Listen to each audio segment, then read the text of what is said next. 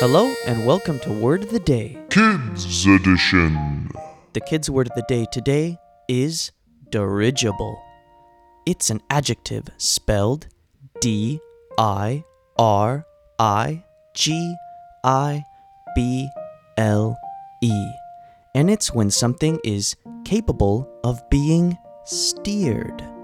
To use it in a sentence, I would say Nate the Hedgehog made a car out of his favorite sandwich with an engine, wheels, seats, and a steering wheel. Nate had made a dirigible sandwich.